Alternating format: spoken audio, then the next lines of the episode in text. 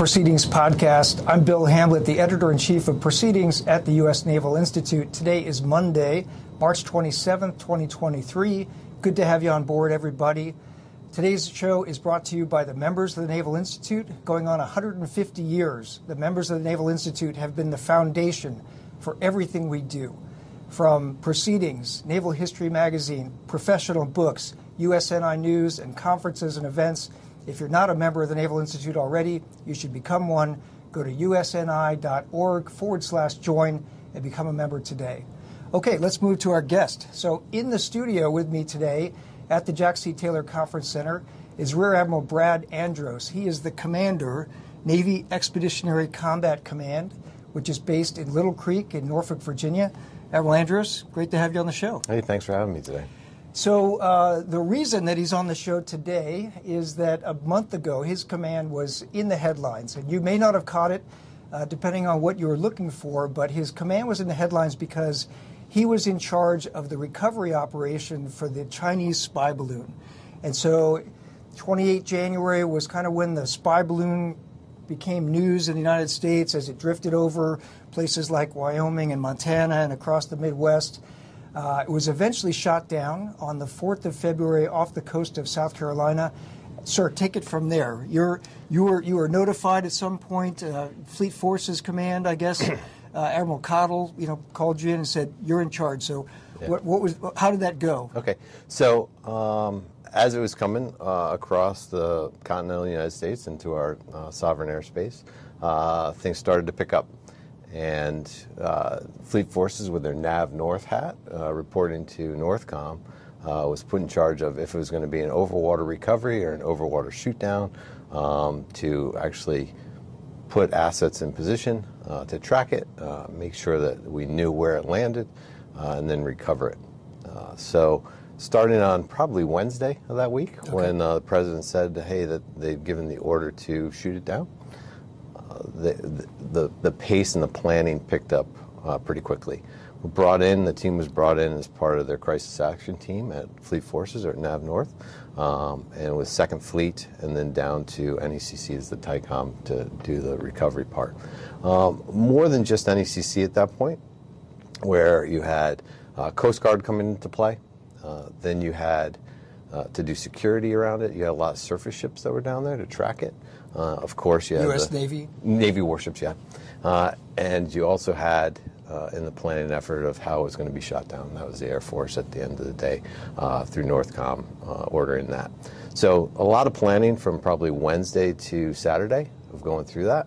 Uh, phased out, of course, the actual event, the kinetic event of bringing the balloon down, and then phase two would be the recovery operations. So. Uh, really short window, uh, 12 nautical miles, and keeping it inside the continental or the United States sovereign territory and airspace. Um, but the, the, Air Force did an outstanding job of getting it in that probably three three minute window to be able to get it done. Uh, so, so, pause there for yeah. a second. So it's coming across country. The plan is is put in place. Correct. Decisions made to wait until it's over water because we don't want it, it or the missile remnants to, to land potentially on civilians, uh, you know, housing or people, right? So you're yep. going to shoot it down off off the coast. There's got to be some sort of a closure area, right, to get the fishing vessels and the, you know, small craft and yep. everything out of the area. And then there's a three minute window from it goes feet wet before it goes outside the 12 nautical mile U.S. territorial seas to hit it and get it to come down yeah. in those 12 you know that's pretty it's that's, really some precision there a lot and then the exquisite capability that the department of defense and the military brings right to be able to pull that off it's at 60000 feet uh, to be able to make the shot you got really one chance at it um, they consummate the shot uh, and then it it falls out of the air and stays within the territorial limits of the United States.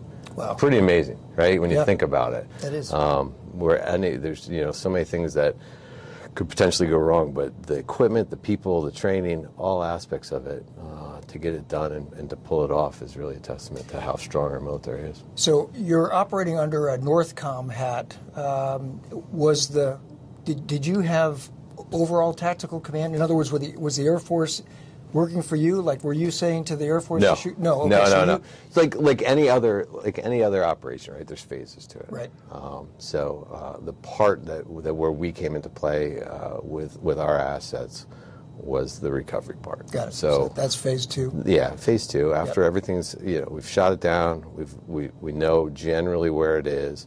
Okay, now go find it, Got and it. that's when it transitioned over. And we had.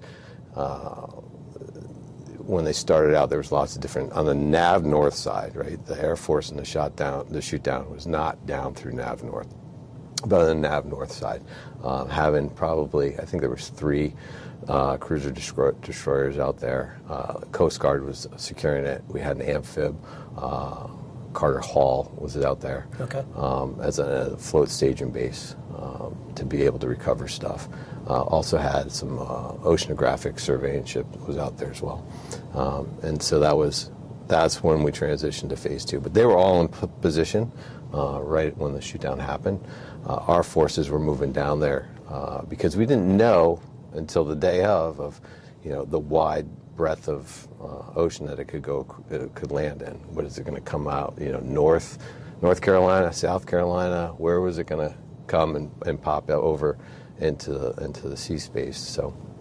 Um, so we pushed our team down there a little bit early, probably on Saturday. We just moved them south, uh, and they were in position to, to set up their location on the shore. So, how big was your team, and what was it composed of? Okay, so the team that we sent down there uh, originally was one expeditionary mine countermeasures company, which consists of uh, EOD divers, uh, also uh, some sailors that can run the uh, underwater uh, vehicles, uh, probably about four or five of them. Vehicles, probably about 10, 12 people, and then also a post mission analysis cell. So those are the people, the, the UUVs go out and they'll search um, and they'll take sonar and then you come back and you analyze the data. So the post-mission analysis cell does that. Um, that was one part of the team. Uh, the next part of the team was the, the headquarters of uh, Mobile Diving and Salvage Unit 2. And so that's an O5 command, uh, really uh, trained and certified to do salvage.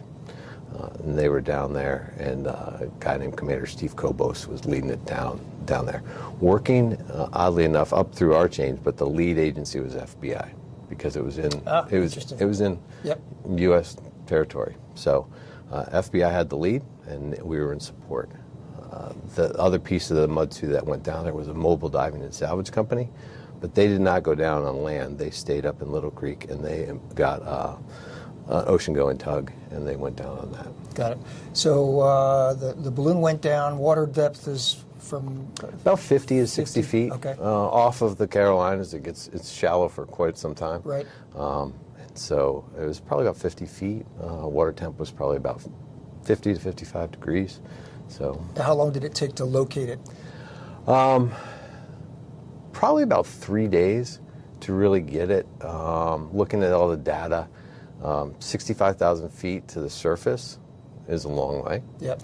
Uh, pretty good tracking on it, uh, but it's I'm it- guessing the Aegis equipped ships are tracking it as it comes down. They, they looked at it. They had some good, pretty good data on uh, lots of different pieces and parts and uh, where it dropped off. And um, so the, the initial debris field from their data was really large.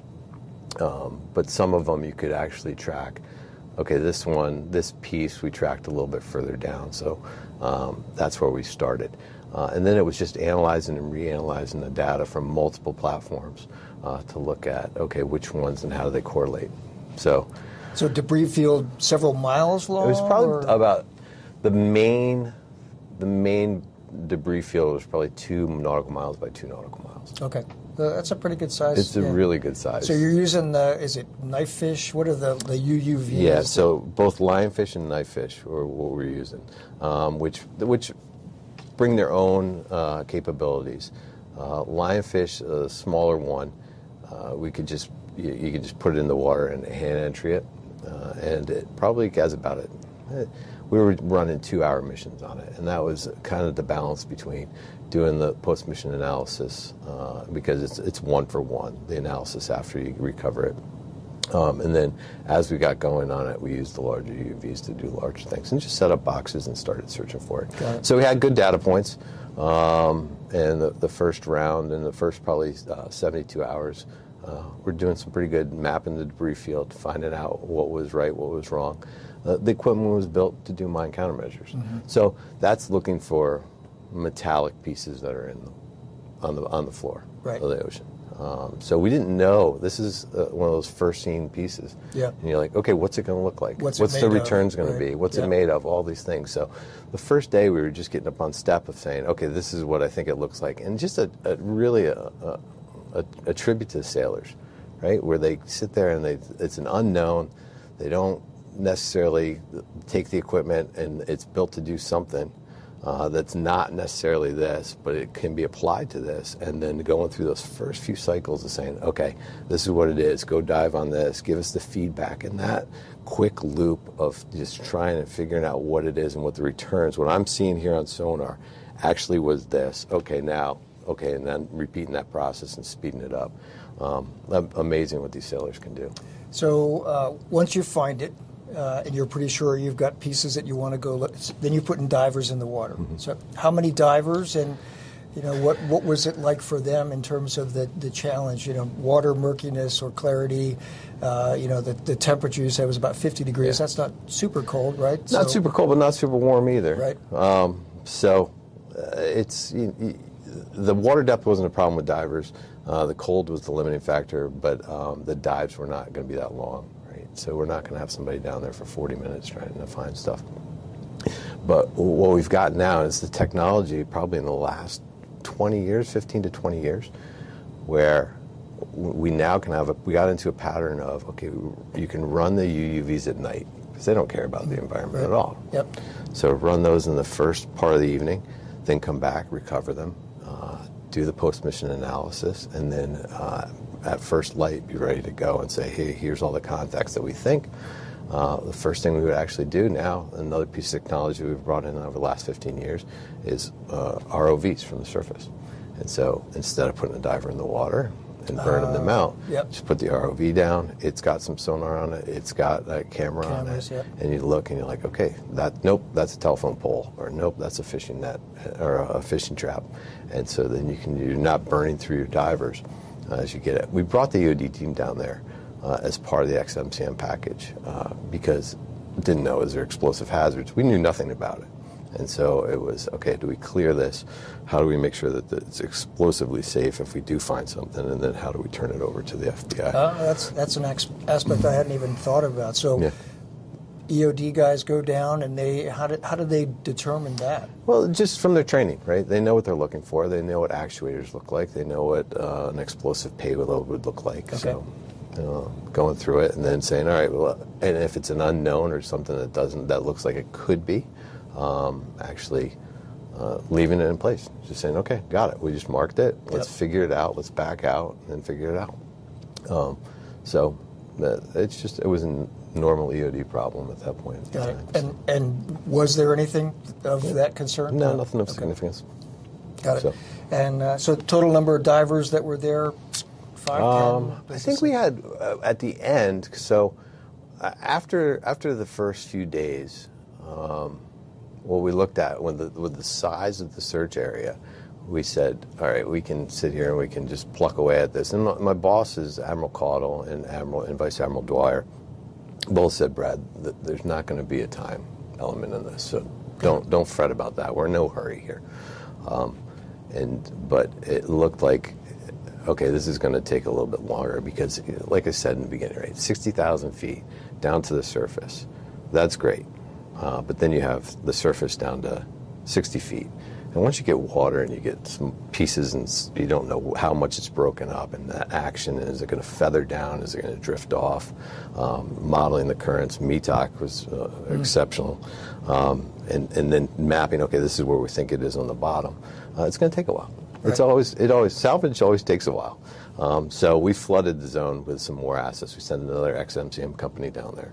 Uh, we took more dive teams uh, from from some of the local shore detachments. EOD has shore detachments in Mayport and Kings Bay, other places, but we took them and we moved them into the area as well, just to get more boats more people on the water, Yep. being able to cycle it around. Um, so flooded the zone with some more assets. By that time, the MDSU company had gotten down on scene as well. Uh, MDSU, mobile, mobile diving, diving and salvage, unit. Yep. Okay. And so that's about so the divers there. I'm not answering your question. the divers there. Uh, so MDSU Company is about 20, Okay. 20 people. Um, the XMCM, the diving portion of it, is probably eight people. Uh, and then when coming from the shore dets, we got another two dive teams.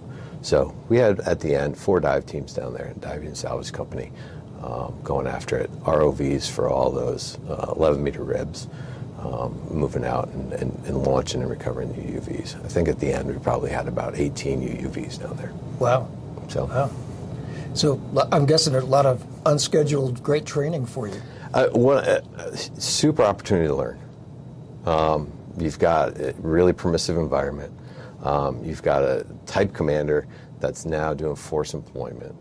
Um, you have uh, a lot, you know, the national national media on it. Everybody wants an answer pretty quickly, uh, and then working with Second Fleet, right? So working with the fleet Yep. uh, to do this, and then actually getting uh, command and control going through the TYCOM and down, um, and, and being assigned assets. At the end, we also brought in uh, some helicopters for the uh, aircraft mine countermeasures, and we also had uh, the Carter Hall came back down. and They came underneath our RC2. So really awesome uh, for us to do it because we have that as uh, one of the tasks from Fleet Forces is to be able to command and control and have a flag-led C2 element.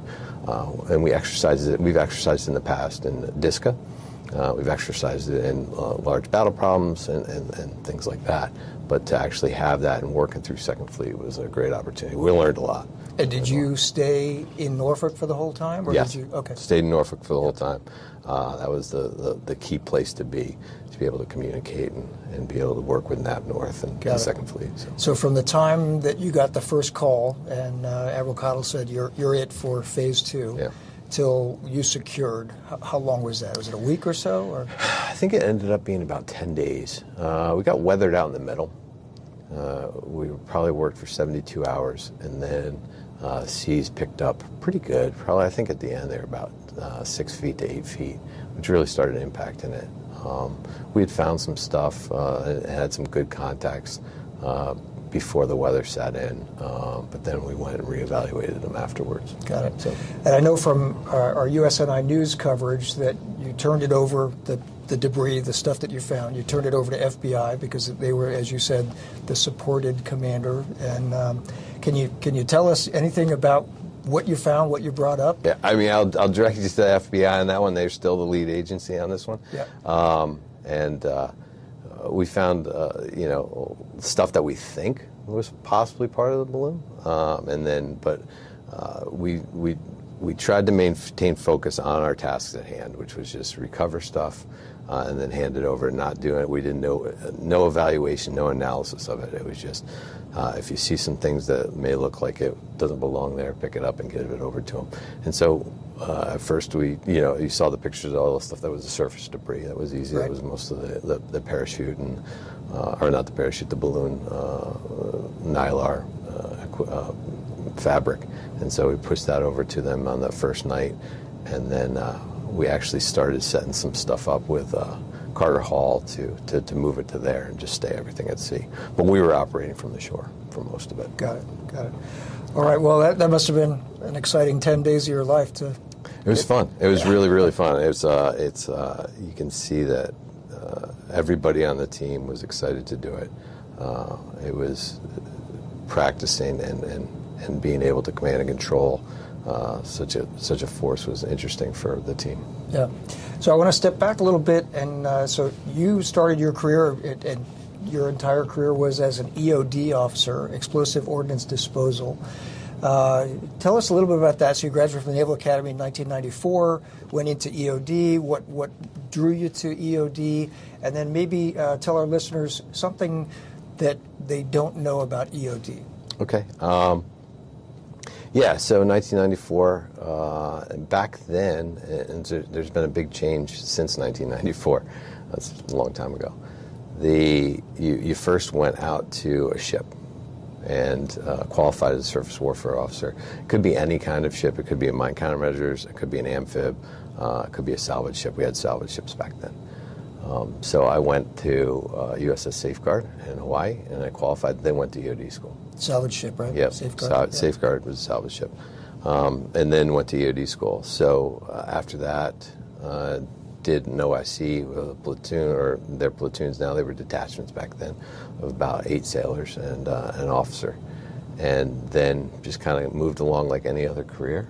Um, went on to be a XO, be a CO, uh, and then major command, and that's the first part uh, for an EOD officer at major command. You're either um, going to do stay just EOD stuff, or you're going to work into more of a task force working for a fleet commander. So I was lucky enough to, and I think I was lucky enough. Other guys that went to groups probably thought they were lucky too, um, to, to work at Fifth Fleet. Did you do time in Afghanistan or Iraq? Uh, did one deployment to Iraq uh, for a counter IED deployment, uh, part of the surge in 2000. I want to say 2007, 2000. Yeah, it must have been right. 2008, Yep. 2007, 2008, 2008 timeframe. Uh, when I was the XO of EOD Mobile Unit 6. So uh, we had uh, the EOD, the counter IED teams that were spread from Baghdad, just a little bit south, out to the Iran border. Wow. So So now step us up to NECC because we don't have a lot of uh, NECC contributors to proceedings, and that's a hint, that's a foot stomper, uh, that's a challenge Yeah. for the admiral here. But um, uh, so Navy Expeditionary Co- Combat Command, you got EOD, you got CBs, yep. uh, you got diving, salvage. Yeah. What else is in the bag? So in the bag. So just I'll go back real quick about NECC stood up in 2006, um, and it was uh, so again right very much the GWOT Right. um, Post very much 9/11, post uh, 9/11 Navy response to it of. Uh, a lot of requirements coming in from the Joint Force for Iraq and Afghanistan. Yep. Um, individual augmentees, um, any kind of sailors that work ashore.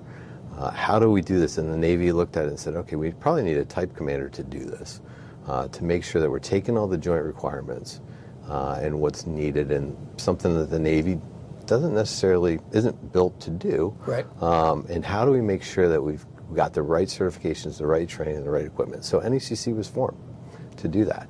Uh, underneath NECC, uh, we took the EOD, uh, diving and salvage, the CBs. Uh, we took expeditionary supply, uh, which is was mostly a reserve component piece, and now it's mostly still it's probably 85 percent reserve, um, but we do have one active battalion. Um, you've got Navy Ex, uh, Expeditionary Intelligence Command, which does some human and, And some EIC. tactical. Yep. Uh, and then the last piece of it, we have what's now called the Maritime Expeditionary Security Force, which actually started in 2006 as the Riverine Force, and Got then it. went a little bit coastal Riverine, and Yep. now we're back to uh, MESF. And if you look back at their heritage, there are a whole bunch of different things that were pre-GWOT that have kind of been put together. So harbor security, coastal surveillance, um, doing high-value uh, unit escorts um, being the, the teams that embark on uh, logistics ships to do point defense.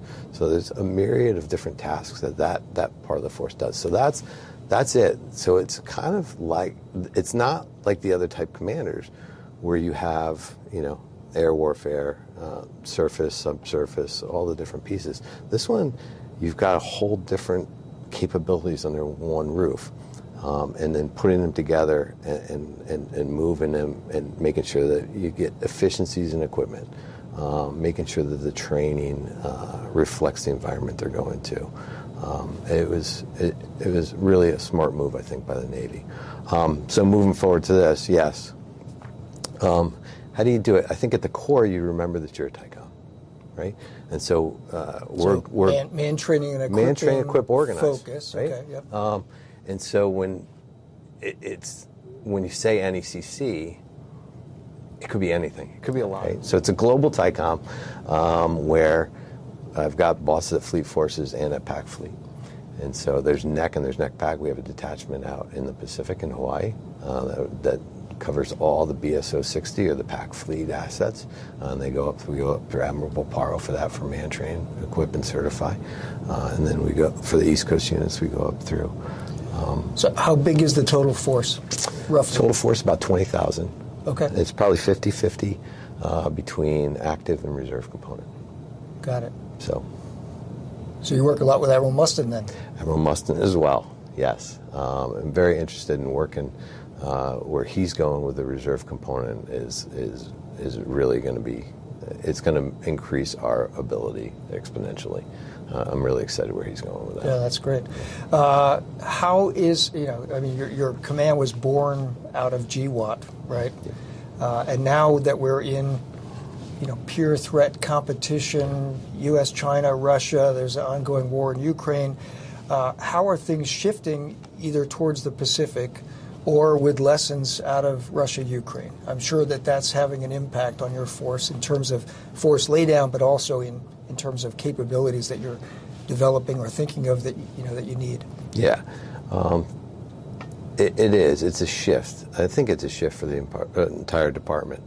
Um, my predecessor Joe DiGuardo did a really good job uh, last year of saying, "Hey, we got to look at our design. How's our force organized? Uh, are we built and structured uh, to make the transition from the global war on terrorism into a near peer uh, fight or a modern 21st century warfare yeah. Uh, with all the domains? Um, and what we found was a lot of changes when NECC stood up was to get after and how we built the force and organized was to support the joint force and the requirements that were coming in.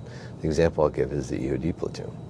Uh, we made it and we expanded the size of them so that we could have three counter IED teams. And so that was needed. That was the right decision. And as we go back and we're looking at it, is what are we being asked to do now? What are the naval component commanders? What do they need? They may not need a size force. They don't need three counter IED teams. They need one EOD teams. So how do you structure that? Do you make it smaller, uh, and so that you can have more capacity? Um, and that's what we chose to do. We're making it smaller right now, uh, each team, because you don't need the three counter IED teams. You need like the dive team. Uh, you need the, the UXO. You need an EOD team. So uh, doing that organization. So we've done that across, uh, looking at the CB uh, and how they are certified uh, and changing that up a little bit to say, all right, what is the Navy going to need from our CBs? What are the core things? And looking at and then balancing that of, um, okay, how do we certify that? How are we making sure that the what we're producing in readiness meets that need?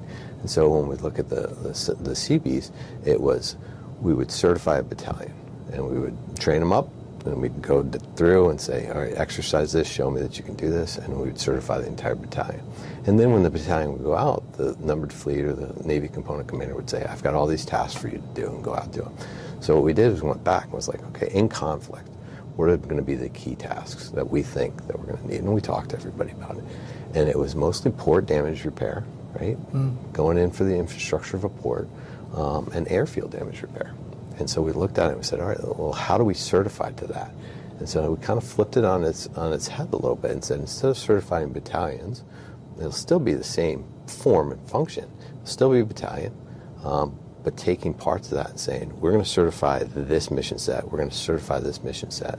Uh, and it's probably about three or four different mission sets. So now we're giving the component commander, the Navy component commanders, something that says, hey, we've certified it for you that you can break it down like this. You can use it however you want. It's still certified as a battalion. But we are giving you more um, confidence that these teams, if you break them apart to do this, they can do it exquisitely well. And are the certifications for the Atlantic battalions and the Pacific battalions the same, or same. they they're the same? Okay. Exact same. Exact same. Because um, twenty thousand people uh, in the units of action, we have sixty-three commands. Uh, we've got that can break down into about three hundred plus units of action. Got it. So it's not it's 05 commands, 63 of those. But then when you break it down further than that of the teams, EOD platoons or uh, security boat company or a security platoon, uh, you get down to about 300. And that's how we kind of, that's how we go out. That's how we fight is in those small units. And uh, on the procurement side, you know, we hear about in, in proceedings a lot about, you know, F-35 and MQ-25 and DDG, X, et cetera, right? Um, but in your world, we don't, we don't, hear a lot about the you know the stuff that you're buying. And right. you mentioned you know the um, on you know, the USVs and. Um, uh, what are some other things that you're looking to either you're currently procuring and you want more of, mm-hmm. or that you're looking at procuring capabilities that you think, hey, three, five, ten years from now, we need to be able to, you know, we need this gizmo to be able to procure. Yeah, I think in that space, uh, two things. One, uh, the expeditionary logistics, and we're having really, really good success uh, with Pac Fleet, Fleet Forces, and and with OpNav on saying, hey, this is this is the capability that's needed. Uh, this is the equipment that's needed to do that, and that's what we have to procure. Um, when you look at expeditionary logistics, it's a whole bunch, uh, the subgroups in that. It's uh, surface cargo companies, so unloading MIPSHRON ships, um, being able to operate in a, a, port facility and be able to move cargo around. Uh, also from an, an APOD or an SPOD. Um, and then also doing expeditionary reload, which is uh, taking all the, the munitions and being able to put them on a ship, uh, whether that's VLS or just moving it, uh, whatever five inch you know uh, rounds down there. Um, but that takes an exquisite capability, um, and then also doing refueling uh, in an expeditionary manner. Think P3s, think uh, setting up a FARP, right. that capability. So, in that space, uh, when we look at DMO, uh, that's changed. You know, spreading the fleet out has put a demand on that. So we've communicated, hey, this is the, the kind of equipment that we need to, to get to do that. And this is how it's different than GWOT to support the Navy. Very well responded to in, in the resourcing uh, phase of that one. Um, as I look, are you working with Marines on that? Because I know that, that we've got a lot of Marines writing about logistics. Right. And, there's and, a huge overlap in okay. capabilities, right, yeah. with the Marines. Uh, there's just the, the capabilities are there, the same. There's little nuance differences.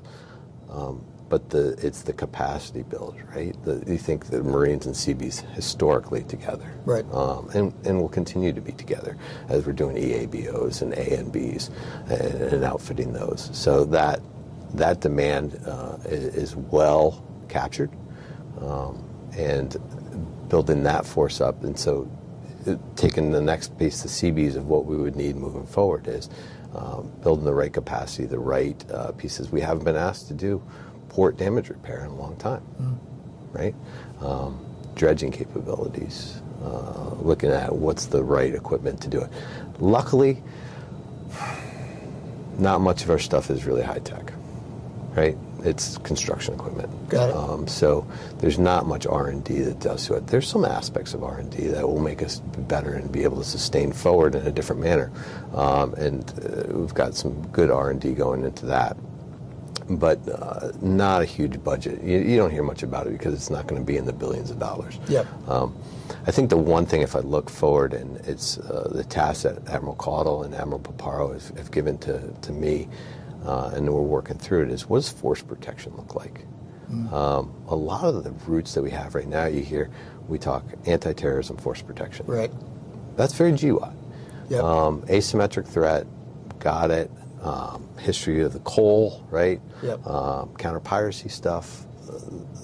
yeah, that, it's, not, it's that, not ballistic missiles coming. Right, but that's right? been that's been the formative of how we've built this up. Right. Um, so, what does force protection look like? What does it look like from in the 21st century, where we have UUVs, we have USVs, um, we have uh, UAVs.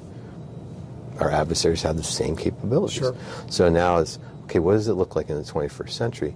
How it go from the sea floor up into air and do the asymmetric piece? Um, the missiles coming in, maybe not, right? right. We'll, we'll, we'll, have air defense on that.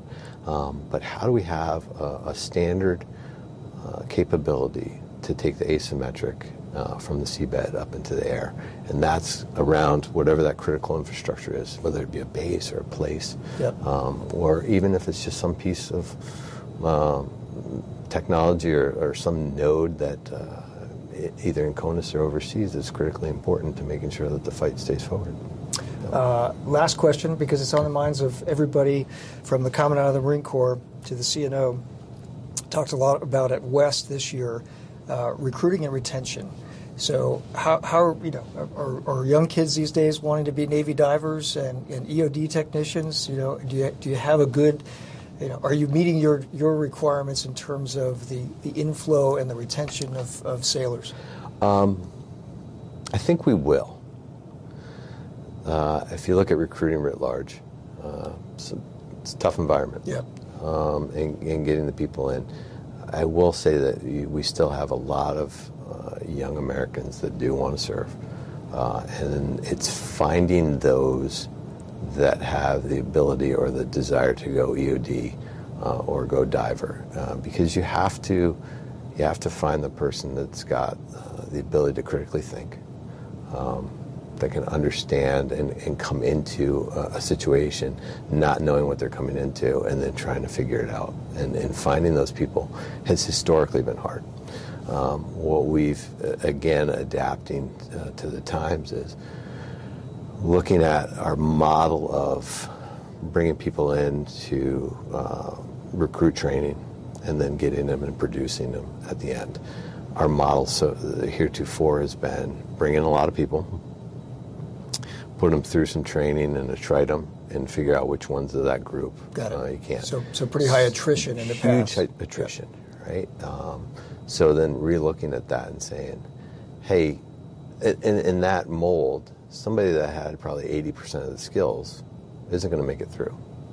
And so now what we're looking at uh, the team is how do we just expand that? Because if we just raise uh, the number that we get through from at one point it's like 12%, right? So 90% attrition. Wow. Right.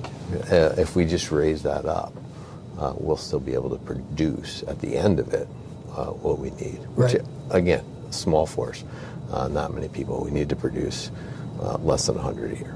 Well, sir, um, parting shots. You got any saved rounds? No, I think uh, wrapping it all up with the balloon uh, with NECC, uh, what I will say is I, am always amazed at the, the, talents of the sailors that we do have. They, uh, they can take any problem uh, and they can come up with a solution to it.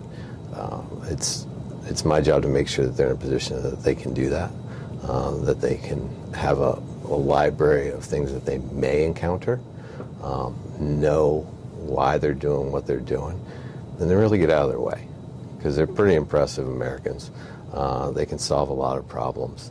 And uh, I think when I look at it with all the stuff we did off of South Carolina, it was the sailors and uh, the junior leaders down there that really, really um, took the situation and, and, and, and went forward and came That's up great. with some good, That's great. good analysis. Well, my guest today has been Rear Admiral Brad Andros. He is the commander of Navy Expeditionary Combat Command based at Little Creek, Virginia. Sir, great to have you on board, and uh, thanks for stopping Hey, by uh, thanks for the having me. Naval Institute. Uh, well, that wraps up another episode of the Proceedings podcast brought to, brought to you by the members of the Naval Institute. Since 1873, the membership of the Naval Institute has been the foundation of all we do. To become a member, go to usni.org forward slash join. And if you like the show, ring the bell, tell, tell your friends, subscribe to the show, and uh, until next week, remember victory begins at the Naval Institute.